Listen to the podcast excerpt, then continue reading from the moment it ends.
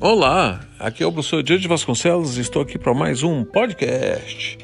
Nubank oferece autenticação de dois fatores. O serviço de cartão de crédito do Nubank agora oferece suporte à versão 2.0 do Mastercard Secure Code.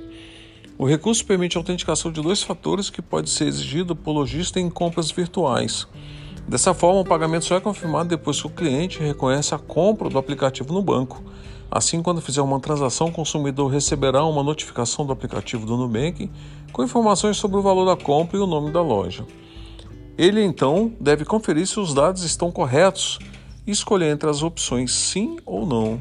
Se o pagamento não for autorizado em 5 minutos, o Nubank bloqueia o cartão de crédito para evitar fraudes ou cobranças indevidas. O desbloqueio é simples, basta acessar o aplicativo.